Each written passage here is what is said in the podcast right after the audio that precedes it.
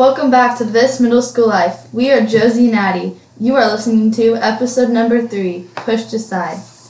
It's strange to think that some people treat me differently just because I've gone from sitting up to sitting in a wheelchair. This was quoted by someone with a nonverbal learning disability. Our podcast is about how and why people with disabilities are treated differently. It discusses what the average person's perspectives are and the first judgment that people make. It almost becomes a norm to treat people with disabilities with more sympathy. Another person stated, Some people are unsure how to act around me. This is because most people treat disabled people with more empathy and kindness than they would the average person. Over 63% of autistic kids are bullied while in and out of school. More than two thirds of disabled people feel they are left out and or avoided. But we automatically treat them differently. We do this because it's hard to see eye to eye with them. Most people's instincts are to judge at first sight, but once you get to know the person better, your thoughts and judgments might change. People with disabilities are treated as less than and are downgraded.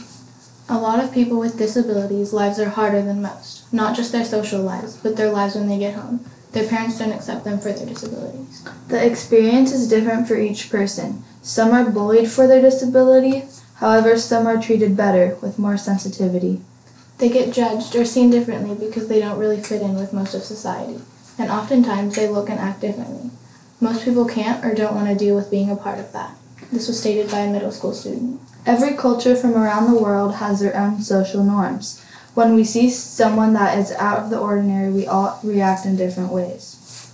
Dead on arrival. That was the diagnosis when Jim MacLaren was rushed to the Bellevue Hospital after being hit by a bus on his motorcycle.